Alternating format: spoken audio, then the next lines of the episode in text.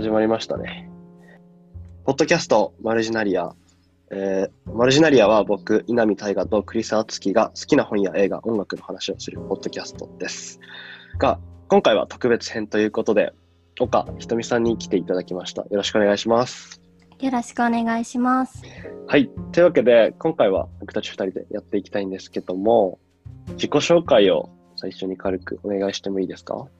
はい、えー皆さんはじめまして岡ひとみと申します、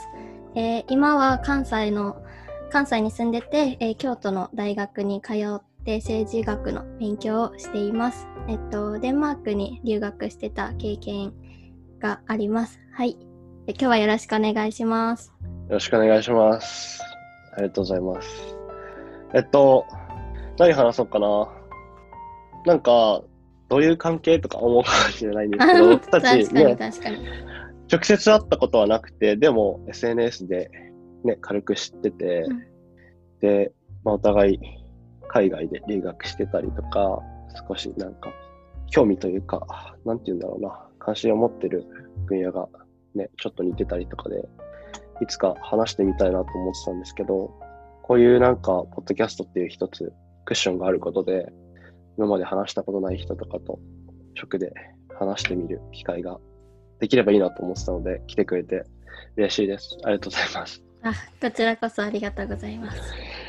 はい、嬉しいです。で、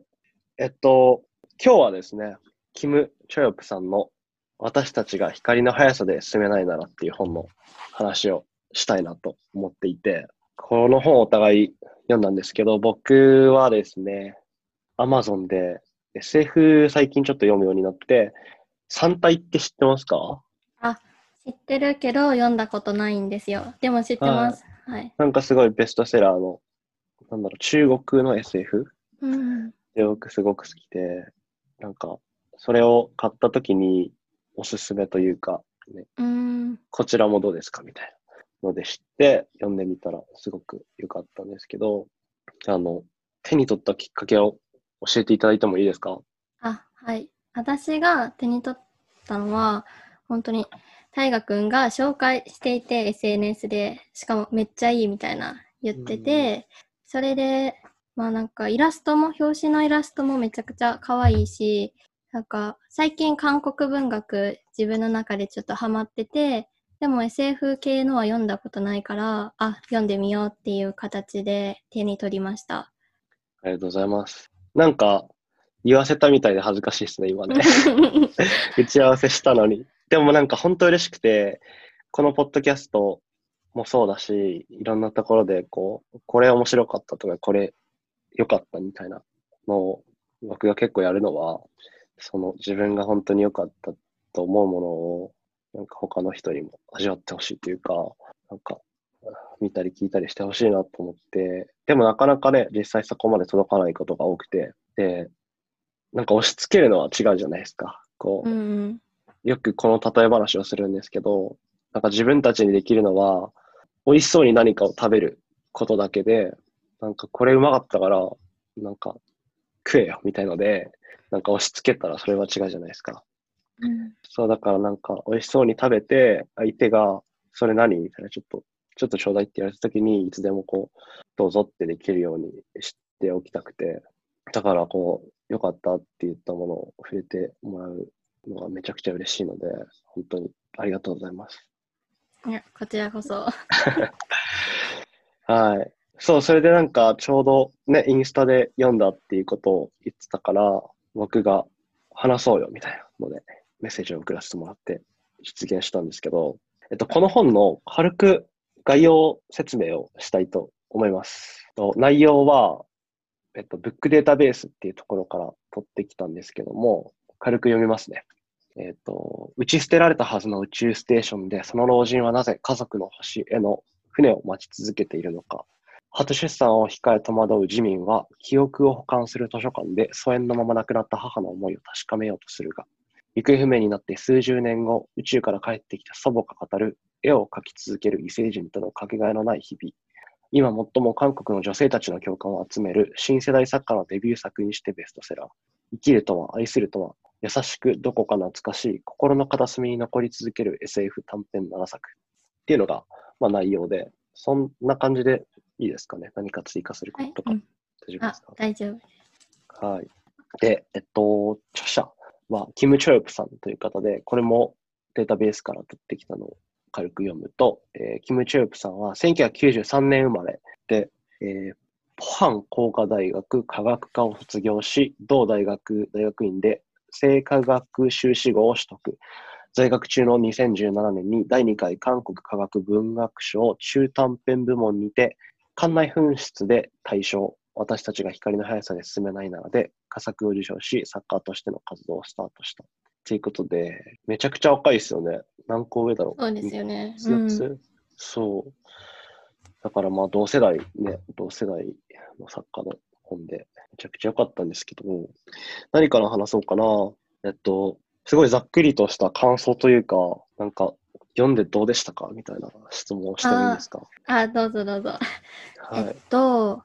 なんかまず、その私が思いえ思ってた SF 作品とちょっと一味違うなっていうのは思って、なんか SF って聞いたらすごい宇宙でなんか戦争、宇宙戦争とか、こうなんか地球外生命体がみたいな。で、なんかもっと大きな、こう、バチバチしたやつのイメージがあったんですけど、なんかもっとすごい個人の物語っていうか、すごい内面、内面を描いた作品だなっていうのが第一の感想で、まあ全体的には、なんていうか、こう、なんか人が普段言葉で表せなかったり、こう科学とかで客観的になんか説明できないけれども何かそこにある感情とか行動とか、なんか、なんかなぜだかわからないけどわかるみたいな感覚が描かれていて、すごい、なんていうかな、孤独な感じもするし、でも温かい感じもして、うんすごい柔らかな作品だなって思ってめちゃくちゃ好きでした。よかった。いや、ほんとそうなんですよね。なんか、SF って確かにそうで、さっき言った3体とかは、本当にそういう、なんか、超、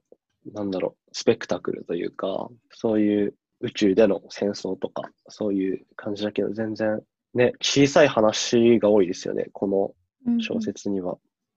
なるほど、なるほど。なんか、えっとね、著者の後書きかな？に引用するんですけど、言ってることが、えっと、いつの日か私たちは今とは異なる姿、異なる世界で生きることになるだろう。だがそれほど遠い未来にも誰かは寂しく孤独で、その手が誰かに届くことをえー渇望するだろうって言ってて、だからなんか、そう、先ほどおっしゃったように、SF、SF 小説なのかなって感じですよね。うんうんうん。近未来のテクノロジーが今より全然進んだ世界の話だけど、なんか主題となってるのはそこにある孤独とか生きづらさとかが描かれていて、ね、優しくて綺麗な小説だなと僕も思ったんですけど、えっと、好きなお話とか感動したところみたいな、ちょっとうん。もう少しこう、ディティールあれば。なんか7作品この中に入ってると思うんですけど、まあ、どれも結構個人的な好みやったけど、うんうん一番こう良かったなって思うのは「えっと、館内紛失」っていう作品うんうんうん。で、なんか正直初めて読んだ時に読んで泣いた。なんか泣い、へー本当涙が出て結構自分の中でそんな風になんか本のさ本を読んで泣くのはあんまりないから、うん。結構自分の中で印象的にな作品でまあ自分のこともそうだし自分の母とかうんうんうんと重ねて読んだ作品でした。なるほど、なるほど。なんか軽く内容紹介というか、ネタバレになっちゃってもいいので、ちょっと館内紛失の話をしてもらってもいいですか？はい、えっと、まず、なんだろう、この設定は、死んだ人のマインドとかを保存できる、データ化できるっていう設定の物語で、なんか、それを図書館みたいな場所に保管できると。で、今はみんなな誰かが亡くなったらお墓参りとかお仏壇に手を合わせるとかをするけどもうその世界ではこうみんなその亡くなった人のマインドを探しその閲覧しに図書館に行くと。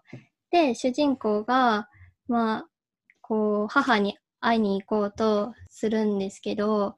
なんかその母親のマインドが見当たらないって言われてその図書館で本を管理するときって普段私たちの図書館でもそうだけどこうなんかラベル付けされてるっていうかいろんなこう人文学とか社会学とかいろんなこう要素が分かるようになってたりとかそれに番号が振られてたりとかすると思うんだけどでその死者のマインドの図書館の世界でもそういう紐付けがされてるんだけどその母親のマインドがその結びつく検索が引っかかりませんって言われて、まあそのために母親を探すために主人公が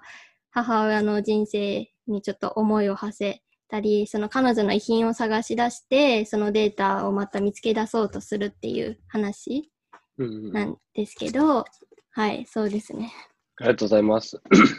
そう、なんかそれで、あんま言わない方がいいか、最後まで。いや、言っても。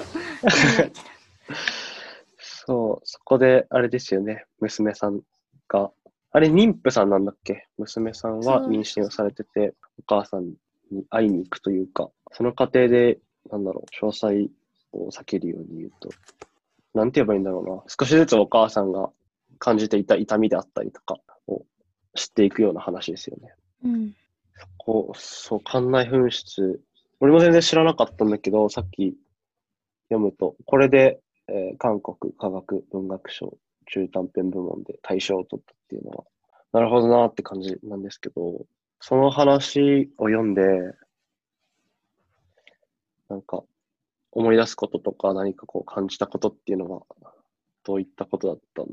すか？えっと、結構読んでて本当に自分と自分の母のことを思ったんだけど、うんうんていうかこう、この物語は、その、母親とか妻っていう、こう、属性で見られることによって、こう、普段、それ、その母とか妻っていうものを抜きとした、その個人が社会から切り離されている人の話なんだけど、こう、私も自分の母は、こう、結婚して専業主婦になって、その生まれた土地を離れて関西に来て、で、名字も変わってとか、で、子供を出産してでこうずっと育ててきてくれたんだけど、なんか、あ私も自分の母親のその彼女が母になる以前の彼女の個人としての人生を何も知らないなって思ったし、うん、あとなんか彼女がそうやって母とか妻であるっていうことを身につける上でこう彼女個人として何を失ってきたんだろうみたいなことを考えたりとかあとは主人公も、主人公もあんまりこう親とそんなに仲がいいとかそういうわけではなくって割とそのわだかまりがある感じだったんだけど、まあ、私もそんなにこう両親とまあ、なんかちょっといろいろあ、まあ、どの家庭にもいろいろはあると思うんだけど、うんうん、まあそのいい感情だけじゃなくってそれなりにこう苦い感覚もあったけど私の中でもちょっとずつそれをこうあ彼女個人に向ける感情じゃなくてもうちょっとこう社会とか、うんうん、そうせざるを得なかった背景を考えるべきだなってこう私がこの数年考えてちょっとずつこう関係修復じゃないけどしている最中だからすごくこの彼女のうんなんか彼その母親に対しての苦い感情とかも分かったし、であとそのやっぱり社会から切り離されてしまった女性のことを思うとマジでなんかああすごい感情移入をしてしまったって感じでした。うん、なるほど。そのもう感想で泣いちゃうもんな。そうなんですよね。なんか、再読して、うん、なんか、思ったというか、1回目に気づかなかったところであったのはね、どこだっけ？カッコ書きで、韓国の、なんだろうな、現在というか、韓国の文化ってこういうものですって、ちょっと小説から離れて訳中がついてるところで、あの、韓国では子を持つ親を本人の名前ではなく、〇〇のお母さん、またはお父さんと呼ぶことが多いっていう訳がついていて、なんかこれがすごく、静かにこの話を物語ってるなと思って、なんかそうなんだよね。属性というか、子供ができた瞬間に、これは日本もそうだけど、その人個人っていうよりも、その人のなんか役割として見られてしまう。うん。その名前を持ったね、誰々っていうのじゃなくて、誰々のお母さん、お父さんみたいな風に変わってしまって、なんか個人として生きる自由っていうものを多かれ少なかれ剥奪されてしまうような現状っていうのは絶対あるじゃないですか。まあ、どこの国でもそうだけど、でも日本とか、まあ、アジアというか、は、多分それが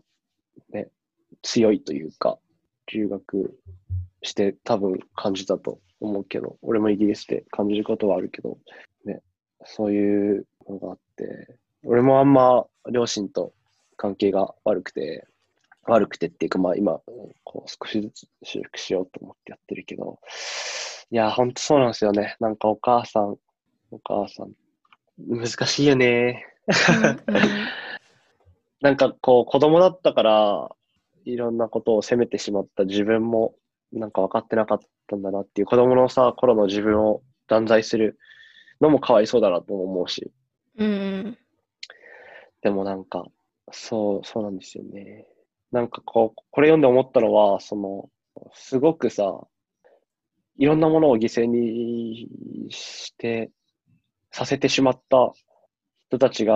どうやって、なんだろう、その埋め合わせをしようとしてるかっていうと、すごく雑になんか、お母さんありがとうみたいな、いつも大変でみたいな、なんかそういうさ、ありがとうっていう、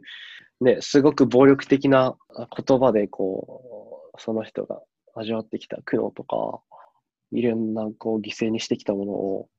片付けてたよなとか思って、なんか、いや、館内紛失は難しいね。いい話なんて軽く言えないけど、うんうん。そうなんですよね。とても。何なんだろうな。なんか、近未来の話だけど、すごく、ね、現代と地続きというか、そういう話ですよね。なるほどね。なんか、そう、このほ本は、そういう、いろんな、今の問題意識とつながるようなことが多いけど、でもさ、普通にあれですよね。面白い話もあるっていうか。あ、うんうん。ねすごい。なんだろう。そういう、うん、やっぱり、そのちょっと今のよりは進んだ未来の話で、うんあ、そういう発想になるんだとか、まあ、なんかうんうんうん SF を普段あんま読まんからわかんないけど、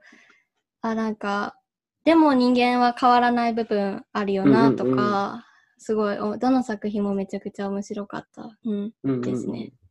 そうなんですよね。なんかすごいいいなと思ったのは、普通に面白いっていう、なんか、うんうん。これが問題ですとか、なんか、これ考えなきゃいけないよねっていう、なんか、まあそれはそうなんだけど、暗すぎないっていうか、こう、希望も提示して、みたいな。いい。そうなんですよね。あとは、なんだろうな。何の話しようと思ったんだっけ？そう、しょうあと、表紙がすごく可愛くて、うんうん。あの、柏井さんって方が書いてるんですよ、表紙を。うんイラストレーターの。で、この方も自分で漫画とかいろんな表現をされてる方で、そう、あの、ぜひ、えー、柏井、柏井さんチェックしてみてください。柏井さん。柏井さん、柏井っていうイラストレーターの方なのかな？そう、めちゃくちゃ可愛くて、なんか、うんうん全然 SF 作品だと思わなかった、最初見たときに。確かに。そうなんですよね。うん、これはあれかな、私たちが光の速さで進めないならの作品の部分の絵なのかな。そのうんうんうん宇宙ステーションの。あ、そうですよね。うんてか俺初めて紙のバージョン見たけど、結構熱い。いや、意外と大きいかな。かも。ソフトカバーの。あ、でも。なるほど、はいなるほど。へえ。でもね、結構さらっと読めないですか？一冊。あ結構すぐ読めて、なんか夜、夜に読みました。夜に読んだ。へえとかにちょっと一日一編ずつぐらい読んで、うんうんうん。あ、いいしてね。ました。うん。それいいな。なんか、そうなんだよな。すごいこう、繰り返しになっちゃうけど、行々しい話とかがないからね、うん、う目のん。前とかに読みやすいですよね。あの、解説？とかもすげえ良くて、文学評論家のイン・ヨアンさんの、えー美しい存在たちの居場所を探してっていう解説が最後についてるんですけど、僕はそれもすごく好きで、うん、なんか翻訳いいですよね。うん、いや、思いました、それは。めちゃくちゃ。翻訳、なんか、そのさっき韓国文学を読まれるって言ったけど、韓国文学最近、昔からなのかな？最近、俺が読み始めたから、いつからなのかわからないけど、翻訳すげえ良くないですか、みんな。あ、なんかどれもめちゃくちゃ読みやすい。全然なんか翻訳書の感じがしないなって、それは確かに思うかな。ですよね。し、めちゃくちゃいいですよね。うん。言葉はね、すごく綺麗で。一編一編もすごい後味が良くて、終わり方もすげえなんか、良くないですか？いいとしか言えないけど、うん。そうなんですよ。なんか、めっちゃ読んでほしいから、い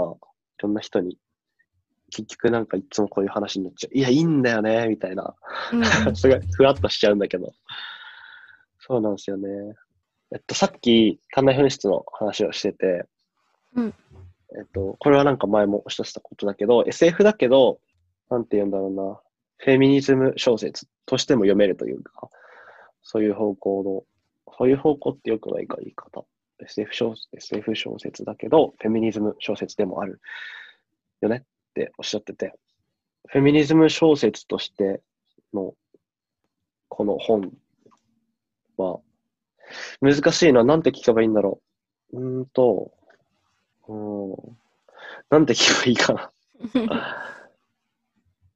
あ、でも、なんだろうな。全部、結構この作品、その館内紛失だけじゃなくって、うんうん。その出てくる科学者とか研究研究員みたいな人なんかナチュラルに女性研究員とか女性の宇宙飛行士とか出てくるなって思って、でも今の現実だと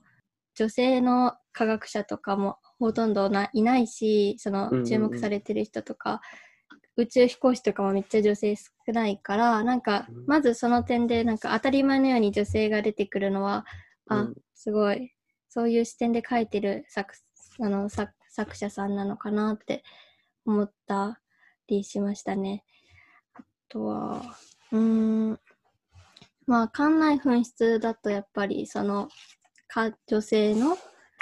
うん。ん、多分、なんか個人的にはあの、82年生まれキム・ジヨンの SF バージョンみたいななるほど、なるほど。あを感じました。なんかそのそれを読んだ時の感覚に近いのを、うんうんうんちょっと SF の世界観にした感じかなと思って。なるほど、なるほど。それすごいいい例え。なるほど、なるほど。ありがてえ。なんて聞けばいいか迷ってたけど、救ってもらったわ。ありがとうございます。なるほどね。なんか、そう、ちょっと本から離れて、そういうフェミニズムであったり、そういう、なんだろうな。そういった、なんだろうな。存在してるけど、なかなかずっと日本にいたら気づきづらいような格差というか、差別というかってものを、に、なんか、意識を向けるようになったのはいつからというか、何かきっかけはあったんですか？私がそういうなんか女性としての生き方とかにこう関心っていうか、まあ、自分ごとになったのは留学がきっかけだったなっていうふうには思ってます。で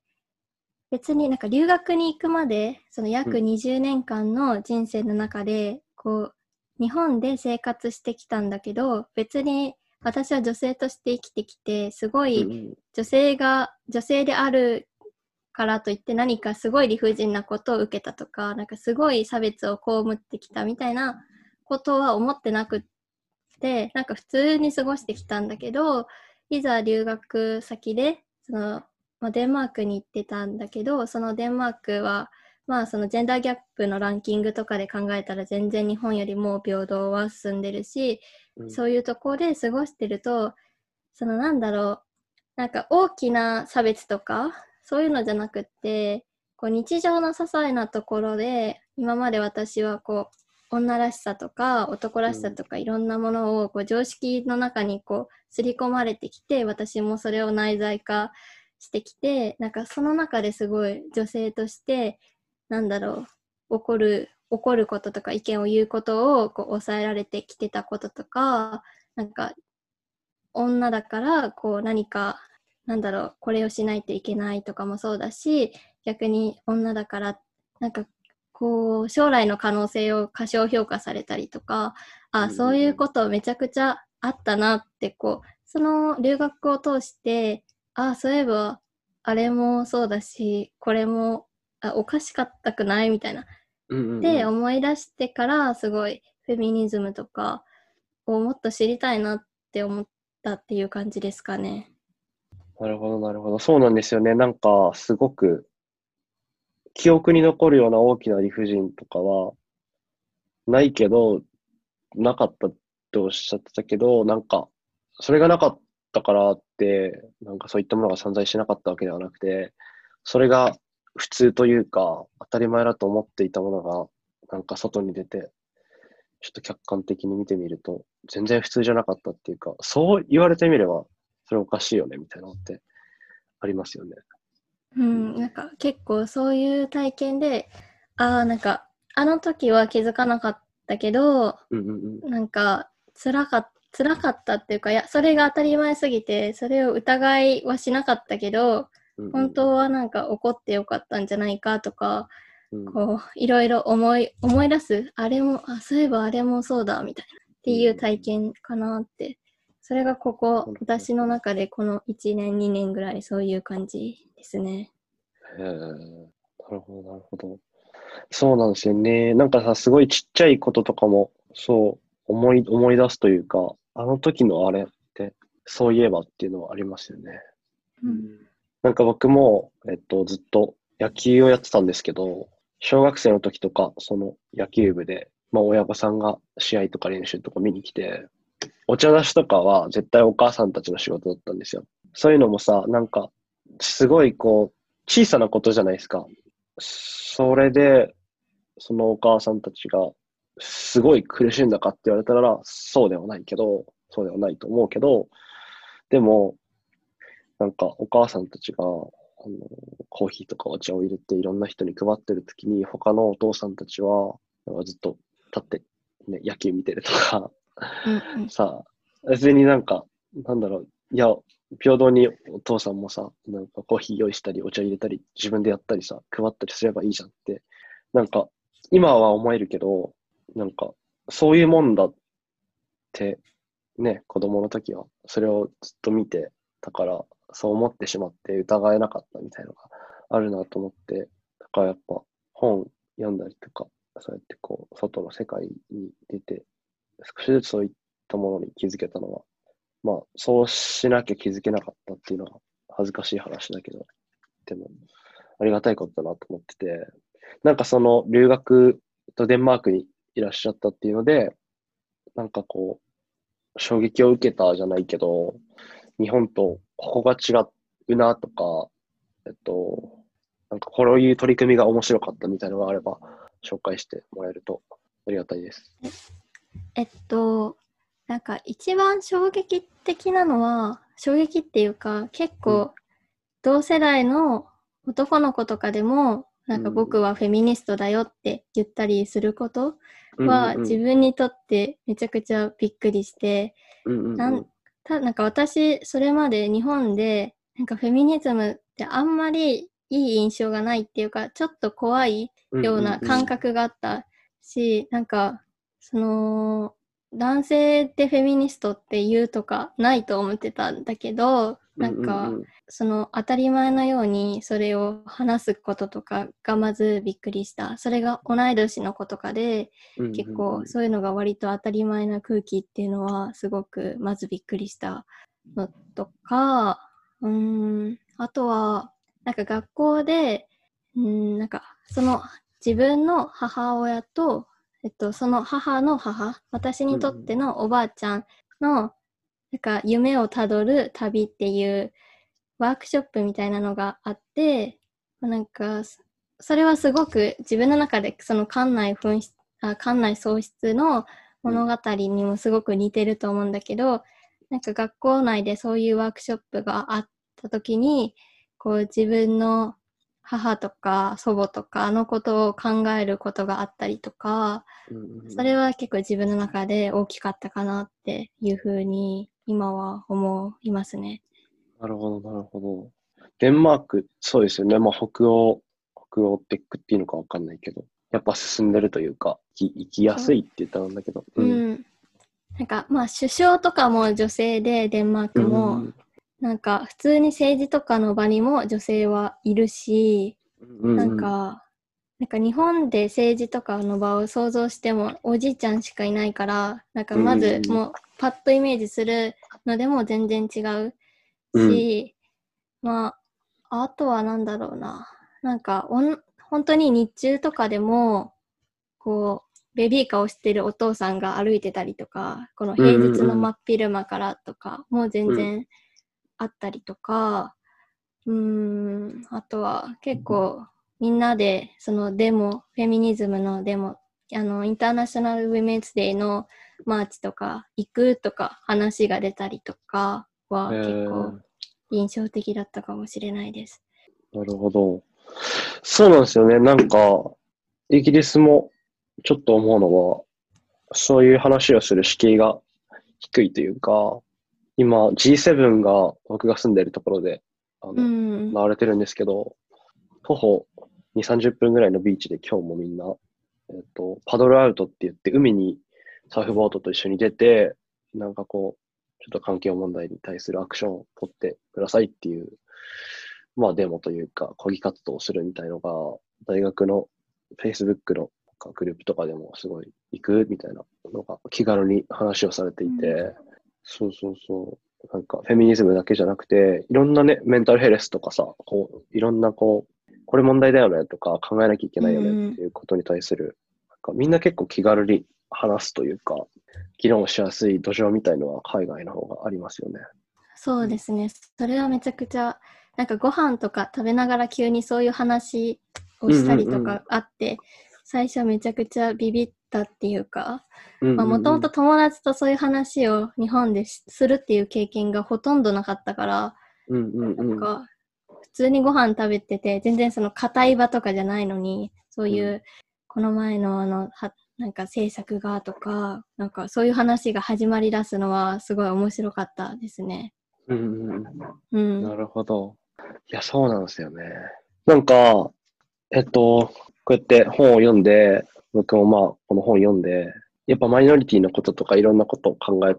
たし、きっと考えたと思うんですけど、なんかこう、これから、これもすげえざっくりしてるんだけど、どういうふうに変わっていくべきなのかなっていうか、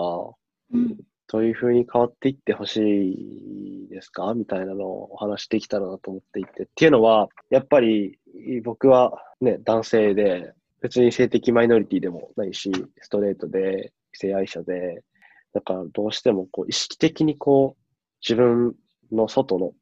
意見というか、人の話を聞かないと、存在してるだけでこう特権的なわけじゃないですか、男性っていうのはどうしても。だからこう、どうやって、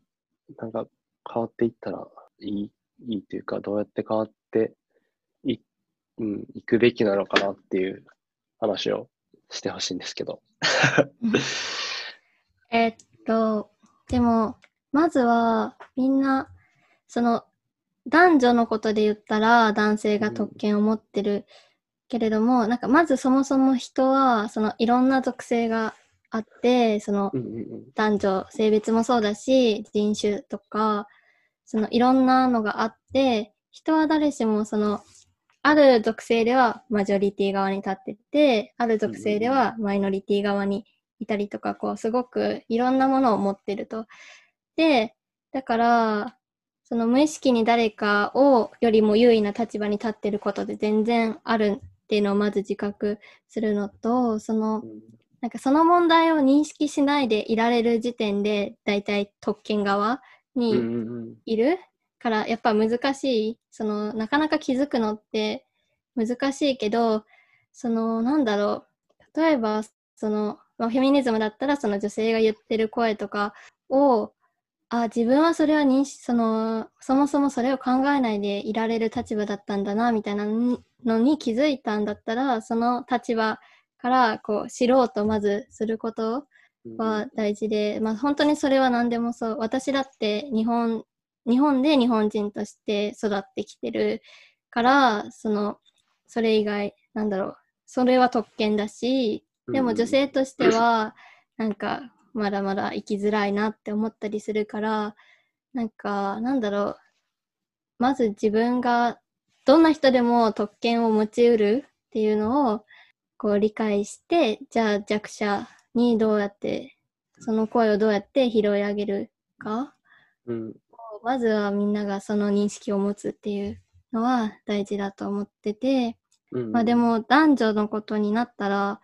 すごい、もうめちゃくちゃ切っても切り離せないぐらい、いろんな、こう、男らしさとか女らしさとかのこの社会のルールみたいなのがめちゃくちゃあって、もうみんなそれを身につけてきてるから、なんていうか内在化してきてて、なんだろうな、どうやって、どうなっていったらいいですか？っていうのは、うーん、なんだろう。なんか身近なところに、そのさっきも言ったけど、大きな差別とかの問題ももちろんあるんだけど、うん。そうじゃなくって、その当たり前すぎて気づかないレベルに、こう、こうあるべき、男だから、女だからっていうので、こういろんな人が、なんだろう、こう縛り付けられてて、それで現状この男性優位な社会だから女性が理不尽なことになってることが多いから、うんなんかふとした時の言葉に違和感を持つとか、誰かがそれを言ってるなら、それを、なんだろう、こう言ってる人のに耳を傾ける。なんかちょっとあまりに耳を傾けるって言ったらあれだけど、なんだろうな、そこをちょっとずつなんだけど、周り、周りにどういうのが、こう、差別とかがあるかにちょっと積極的にちょっと考えてみるとかで変わっていくかなっていうのは思う、思いますなるほど、。なるほど。なるほど。でも難しい。なんかどうやってどのように？うんまあ、うん、こうやって、だから、大河君みたいに男性で、その、男性だけど、その、それを自覚し、なんだ男性の特権を自覚して、ちょっとずつ、こう、知ろうとしている、みたいなのは、もうめちゃくちゃ、なんか、そういう人が、ちょっとずつ増えていったらいいなって思うかな。ありがとうございます。でもなんか、本当に、なんだろう。僕も男子校出身で、そうそうそう。多分、まあ今こうやって話をさせてもらってるけど、なんだろうな。知らず知らずのうちに、そういう性差別的な考え方とかを内在化してると思うんですよ。だから、なんか、それがすごく怖いところで、だからこう、なんだろうな。男性からこういう話がなかなかされないっていうのもそうで、なんか、こう、もしじゃあ俺が将来的に何かそういったね、性差別的な、こう、言動をしてしまうとか、いうことになったときに、なんか、え、お前、その前にこうやってなんかそういうの考えてかい、考えていかなきゃいけないよねみたいな話してたのに、お前もやってるじゃんみたいになるのが怖くて、多分、そういう話をしない、なかなかできない男の人って多いと思ってて、うん。でもやっぱそれがね、一番良くないというか、なんか多分みんな、なんか恐れすぎてると思ってて、そうだからちゃんとこう言っておきたいのは、多分俺もいつかやらかす、やらかすというか、うん。なんかそうそうそう、その時はなんか怒ってほしいし、うん。でも、うん、繰り返しになっちゃうけど、俺がこうやってやってるのは、なんかこう、それをビビってなんか何もしないのは良くないなと思うから、あの、うやってやってるんですけど、とえっとですね、小川玉香さんっていう方の、ほとんどないことにされている側から見た社会の話をっていう本があって、その中の、えっと、一つのエピソードで、えっと、朝日新聞で連載されていた、えー、4コマ漫画、藤見太郎っていう4コマ漫画が昔あって、えー、佐藤三平さんって方が書いた4コマ漫画なんですけど、ちょっと女性ベース的ななんか表現がその漫画で描かれて、で、講義をされたと。その女性の方たちに。で、その時に、あの、その佐藤さん、著者の方は、まあ、それに真摯に回答をして、あの、炎上して謝罪っていうのじゃなくて、えーしっかりと回答を出した上で、その後に、まあ、女性の権利とか立場に一定の理解を示すような表現っていうものを、えー1983年のあの中絶の非合法化の法改正みたいな風に関係してる話なんですけど、その時は、あの、その、法改正というか、まあ、改悪ですよね。中絶の非合法化に反対するような、こう、表現っていうものを漫画に盛り込んで、みたいな話があって、だからなんか、こう、衝突から始まっても、なんか対話をすることで、なんかこう、相互理解ってものができるんじゃないかと思っていて、かなんかさっき言った、なんか、いつか僕がなんかこう、それはどうなの？みたいな、ね、言動をしてしまったりとか、って時になんかこう、ちゃんとこう、ちゃんとっておかしいけど、なんかこう、怒怒ってほしいなと思うんですよ。そうだけど、なんかそう、難しいな、これ繰り返しになっちゃうけど、だから、俺も完璧じゃないですよっていうのは、でもなんか、何も分かってないっていうところから始めていきたいなと思ってますっていう感じそうです。ですね、本当に。いや、マジでそうだと。うん。思うな。なんていうか、そう。私は、心がけてる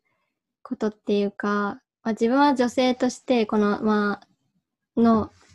だと、この、まあ、ふとした言葉で発言とか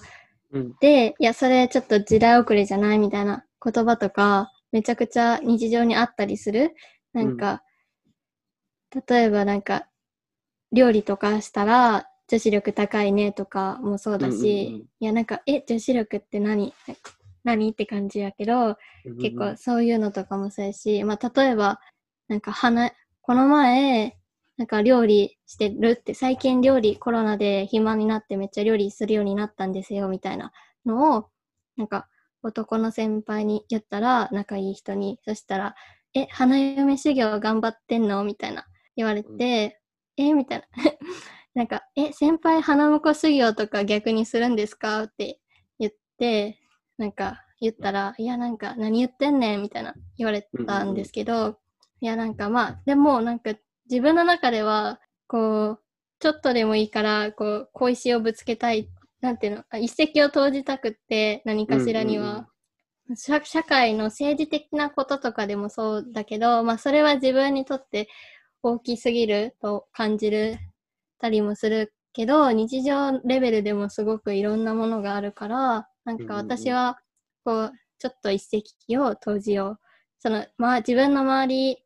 に何か、何か、なんだろう、一瞬、んって、こう、考えさせる間を作れたら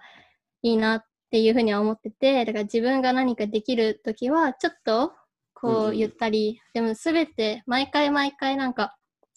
まあそういう今の人の発言とかは全然悪気がないのはわかるし、仲がいい人だからとかはあるけど、なんかもっと違う関係性とかでも、こうなんかおかしいなって思うこととかがあれば、なるべくちょっと、ちょっと止め、止めるっていうか、何か一石を投じたいとは思ってて、まあ、元気があるときはそうしようっていうふうに心がけてるっっていうのはありますね、ここ最近。うん。なるほど。そうですね。小石を投じるっていうのはすごくいい表現っていうか、ね、そうですよね。それもやっぱ、元気があるときっていうのもね、そうですよね。なんか自分が苦しくなっちゃったら、うん。本末転倒ではないけど、難しいから。そうなんですよね。あとは、なんか性差別は言うまでもなく悪だけど、その染まってしまう人を断罪はできないなと思っていて、うん、その人がその時代にそこで育ってしまったばかりに、そうとしか考えられなかった人たちっていうのは絶対にいて、自分たちもその限界には絶対にいるじゃないですか。だから100年後の人から見たら、今、俺が言ってることも、え、古みたいな風に多分感じられることってたくさんあると思うから、だからなんか、その、そう、断罪できないなと思っていて、うん、さっき言ったその、部活とかで、野球部とかで、あの、お母さんたちがお茶出してる時に、なんか、そのお父さんたちは何もしなかったっていうのも、悪だけど、なんか、そうなんですよね。断罪できないっていうか、なんか、それが普通の関係で育っちゃったから、うん、ちょっと中道体的な概念だけど、その人の考え方とかは、その人によって形成されたっていうよりも、社会によって形成されたと考えると、あの、断罪はできないけど、変えていかなきゃいけないから、なんかこれもさ、なんか、なんて言うんだろうな。それを注意する側に要求するのはすごく申し訳ない話なんだけど、やっぱりこう、言い方とか、こう、は、自分もそうだけど、考えなきゃいけないなと思ってて、家でもなんか親父とかにこう、すごく強く言っちゃうこととかあったんですよね。うん。でもやっぱ、いきなりそうやって言われても、受け入れがたい時はあると思うから、なんか、上手に伝えられたらいいなとか思ったりします。そう、本当に、まあそうだよね。なんか、上の人、うん、上の年代の人は特に、まあなかなか難しいっていうか、そう、私だって多分、めっちゃ、年を取ったら、もう若い世代はどんどん変わっていくのは当たり前で、うん、だからなんていうか、なんか自分の中、自分としては、こう、いつまでも価値観をアップデートするっていう精神をずっと持ちたいっていうふうには思ってるし、うん、まあなんか、そうだな、難しい。本当にあまりに上すぎる人は、私はなんか、私はそこに対してはもうあんまりアプローチ、自分自身はできないって、うん、なんかそれよりももっと同世代とか、もっと若い子たちのために何か力を注ぎたいなっていうふうには思うけど、でもそれでもやっぱり身近な、なんか家族とか、とかだった時になんか切り離せないくって、なんかまあそこはゆっくり歩み寄るしかないなっていうふうには私も思ってるかな。うん。なるほど、なるほど。ありがとうございます。そうなんだよな。うん。うん。なんか、12年生まれキム・ジヨンってさ、あれあるじゃないですか。うんうん。ちょっとこう、あれ、料理だか忘れたけど、なんか、男性側が手伝うよみたいなことを言って、ちょっとこう、誇らしげにするみたいな。手伝うってなんだよみたいなのもあると思ってて、あの、イギリスの語学学校にちょっと行ってた時に、えっと、講師の人が、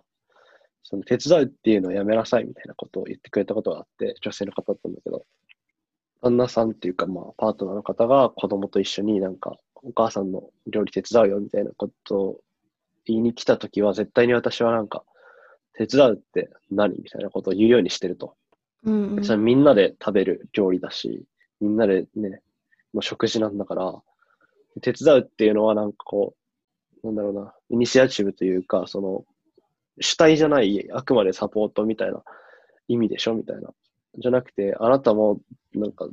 同様にこう、主体的であるべきなんだから、手伝うってことは使うべきじゃない。こと言ってて、なんか、それで、なんかあなたも、あなた方も生徒に向けてね、将来的にそういうふうに言うべきじゃないみたいなことを言ってて、その時になんか、なるほどと思ったんだけど、なんつうかな。考えたこともなかったから、やっぱり、なんか、なんも、自分知らなかったんだなというか、うん。その、キム・ジヨンの小説とか映画を見ててもそうだけど、なんか、男性側の観客は、なんだろうな、ずっとテストされてるっていうかさ、うん、これ、これどこがおかしいかわかるみたいな。これ何が、ね、これ何が問題かわかるみたいな。で、毎回俺らは、すいません、分かってませんでしたみたいな。風になっていくようなことがあって、でもそれが一つ一つそうやってこう気づいていくことが大事というか、そうするしかないのかなと思っていて、うん。なので、なんかこう、これ読んでみたらいいんじゃないとか、これ見てみたらいいんじゃないとか、こう、あれば、そういうものを最後に紹介していただきたいなと思うんですけど、何かありますか？そうですね。なんか今、そのうん言ってた82年生まれキム・ジヨンは、まずすごくおすすめ。で、私の世代でもそうだし、なんかその主人公がうん。幼い頃からの経験を振り返るのもそうだし、その母親世代とかのことも入ってて、結構私もそれを読んで、うん。ああ、みたいな、確かにそういうことあったな、みたいなのをすごく感じる作品だったから、それは結構皆さんにおすすめで、うん。で今なんか言ってた、まあそのテストされてる気持ちになっちゃうかもしれないけど、うん。その映画でネットフリックスの、えっと、う軽い男じゃないのよっていう。映画があったんだけど、それはなんか男性優位の社会で、そのちょっと威張ってる男性と女性、で、あと女性がいるんだけど、その世界がこの反転する、なんかなるほど、なるほど。性優位の社会にその威張ってる男性がこう紛れ込むっていうか、まあ、ある日その世界がこの電柱にぶつかったらこう反転しててっていう感じの物語で、それは結構その、まあ、顕著にその女性差別を今度は逆に分かりやすいように逆にしたやつですごい見ててそういうなんか日頃感じてるやつのオンパレードみたいな感じで結構気分悪くなったんなんかそのいい気はしなかったけどでもそれを見た男友達は結構あなんか今まで何も気づいてなかったかもしれないみたいな。で前その話したことがあって。それは結構なんかその差別とかないって思ってる人にぜひ見てもらいたいなってそれは思ったのと、本だったら、うーんと、存在しない女たちってやつは、私は英語版でしか見てないけど、うんうんうん。日本語版も去年発売されてて、えっと、その、なんか私たちの社会を作るありとあらゆるデータ、その制作段階でもそうだし、医療とか、うんその職場とかメディアとかも何でも、そのそもそものデータの時点で、そのデータが男性基準、男性のデータで取られてるから、その全部、些細なその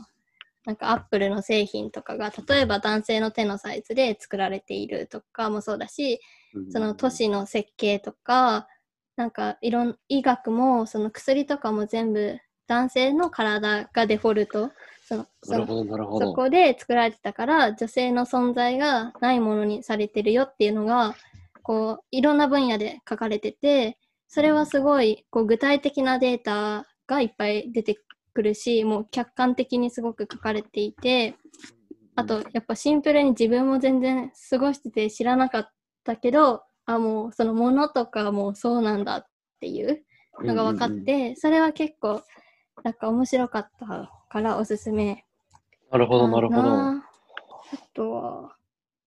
あーなんか、フェミニズムっていうか、なんか、うん私、これ写真のことだから絶対、私はマジでど素人だから、その、うんわかんないけど、ジェンダー写真論っていう本は面白かったです。ジェンダー写真論？へえ。えっと、なんか、誰だったかな？ちょっと待ってください。今手元にないんだけど、うん面白そうだな。なんか写真の知識マジでないからその写真とかをやってる方がどう思うかちょっとわからないけど。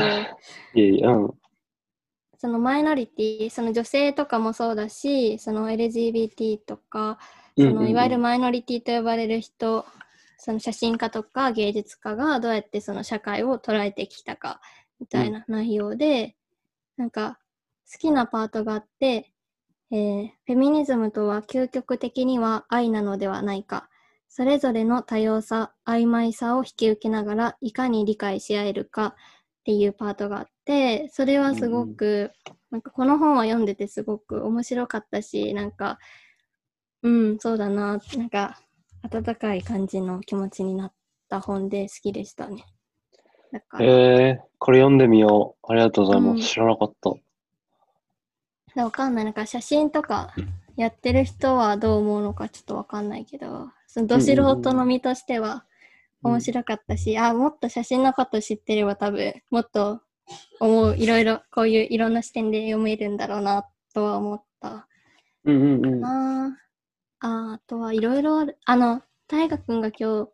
シェアしてたやつも読んだ、うんあの、インスタで上げてた、あれもはいはいはい読んだことあるんだけど、あれもおすすめだと思う。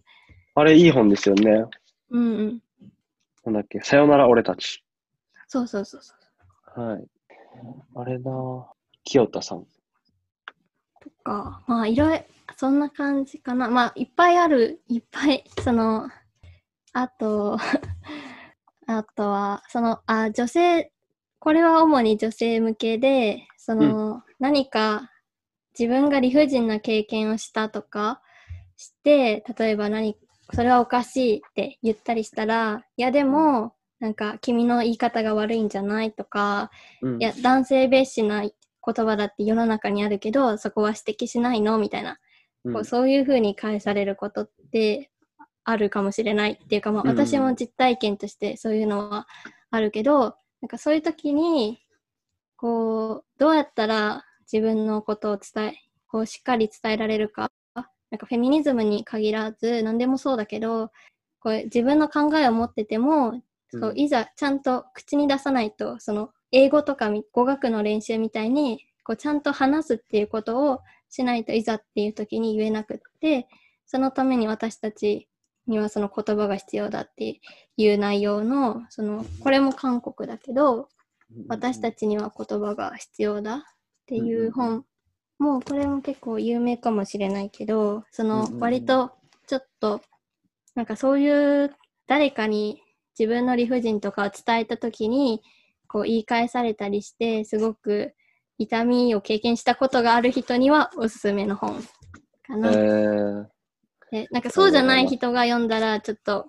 過激に思うかも。この、うんうんうん。あなたはその気そんなあなたは気負わなくていいんだよってあなたはその正しいその意見で合ってるんだよっていうことを肯定してくれるけれどもそのフェミニズムを全然触れたことがない人が読んだらちょっとそうんうんうんの怒りすぎじゃないって思うかもしれないけど、その怒っていいんだよっていうことを言ってくれてる。うんうん私たちには言葉が必要だ。もう私的には結構面白かったかな。ありがとうございます。ありがとうございます。嬉しいね。ありがとうございます。でなんか、その、教えてくださいとかおすすめをっていうのも、なんか申し訳ないなと思って、っていうのは、それすらもなんか頼ってしまってるっていうか、そういうのもちゃんと自分たちでやっていかなきゃなと思うんですけど、紹介してくれて、本当に助かりますというか、ね、なんか、聞いてる人が一冊でも読んでくれたらいいですよね。うんうんうん。本当に。うん僕は、あの、めちゃくちゃ読んでるわけじゃないんだけど、さっき、まあちょっと軽く触れた、ほとんどないことにされている側から見た社会の話をっていうのは、すごく、フェミニズムだけじゃなくて、いろんなこう、まあマイノリティだったりっていうものを考えるときにいいのかなと思っていて、小川玉香さんっていう方が書いた本で、うん。あとは、何かが首の周りにって、アフリカ文学かな。シママンダ・ノズィ・アディーチェさん、ナイジェリアの方の本なんだけど、これは短編っていうほど一つ一つは短くないけど、まあ、小説になっていて、そこでこう、登場人物の方たちが感じる、なんか不平等というか、生きづらさみたいなのが書かれていて、小説としてすごく面白いというか美しい。と同時になんかいろんなことになんか気づかせてもらえるような本でいいなと思っていて、で、あとは、さよなら俺たちを俺はちょっと推したいなと思っていて、なんか、なかなかこう男側から書かれてる本っていうのはないじゃないですか。うんうん。だから、清田高之さん？あの、桃山商事だっけ？恋バナ収集ユニットの方の本ですけど、あの、そうだね。あの、さよなら俺たちは多分、なんだろうな、あんまりそういうの読んだことないっていう男たちはそこから入ってもいいんじゃないかなとかも思うので、うんうんうんさよなら俺たちを、うん、俺はちょっと押したいなと思ってますね。はい。まあそんな感じで、うん。そんな感じですかね。はい。なんか、ほんと繰り返しになっちゃうんだけど、俺も何も分かってなくて、なんつうんだろうな。なんか偉そうに聞こえちゃったら、申し訳ないんですけど、僕も全然完璧じゃないというか、全然なので、えー今こうやって話してる中でも変な発言があったら、みんなで指摘してほしいし、あの、インスタでも、ツイッターでも、なんか、DM 送ってきてくれたら、すいませんってなるんで、そんな感じですね。でも、本当にお話できてよかったです。こちらこそ。楽しかった、すごい楽しかったし、うん。なんか、うん。あんまり男性とこういう話を普段しないっていうか、うんうん結構自分的に身構えちゃう。身構えちゃうっていうか、身構えるつもりなくても、不意にこう、トゲが飛んでくるみたいな。で、自分でこう、ちょっとシュンってなるとかよくあるから、うんなんか楽しかったです。うん。ありがとうございます。かこういう話をできなんか身近な人とかとしたりできてほしいなってかこうすることはすごく大事かなって思ったかなう、うんんうんうんありがとうございます。じゃあ、私たちが光の速さで進めないならいい本なので、ね、皆さん読んでください。本当にぜひ読んでください じゃあ、そんな感じで終わりますか。はい何かありますか？最後に言うことは特に。大丈夫本当にあのおすすめおすすめだからみんな読んでくださいっていう 了解です。じゃあ、いいかな？ありがとうございました。ありがとうございますまた、バイバイ。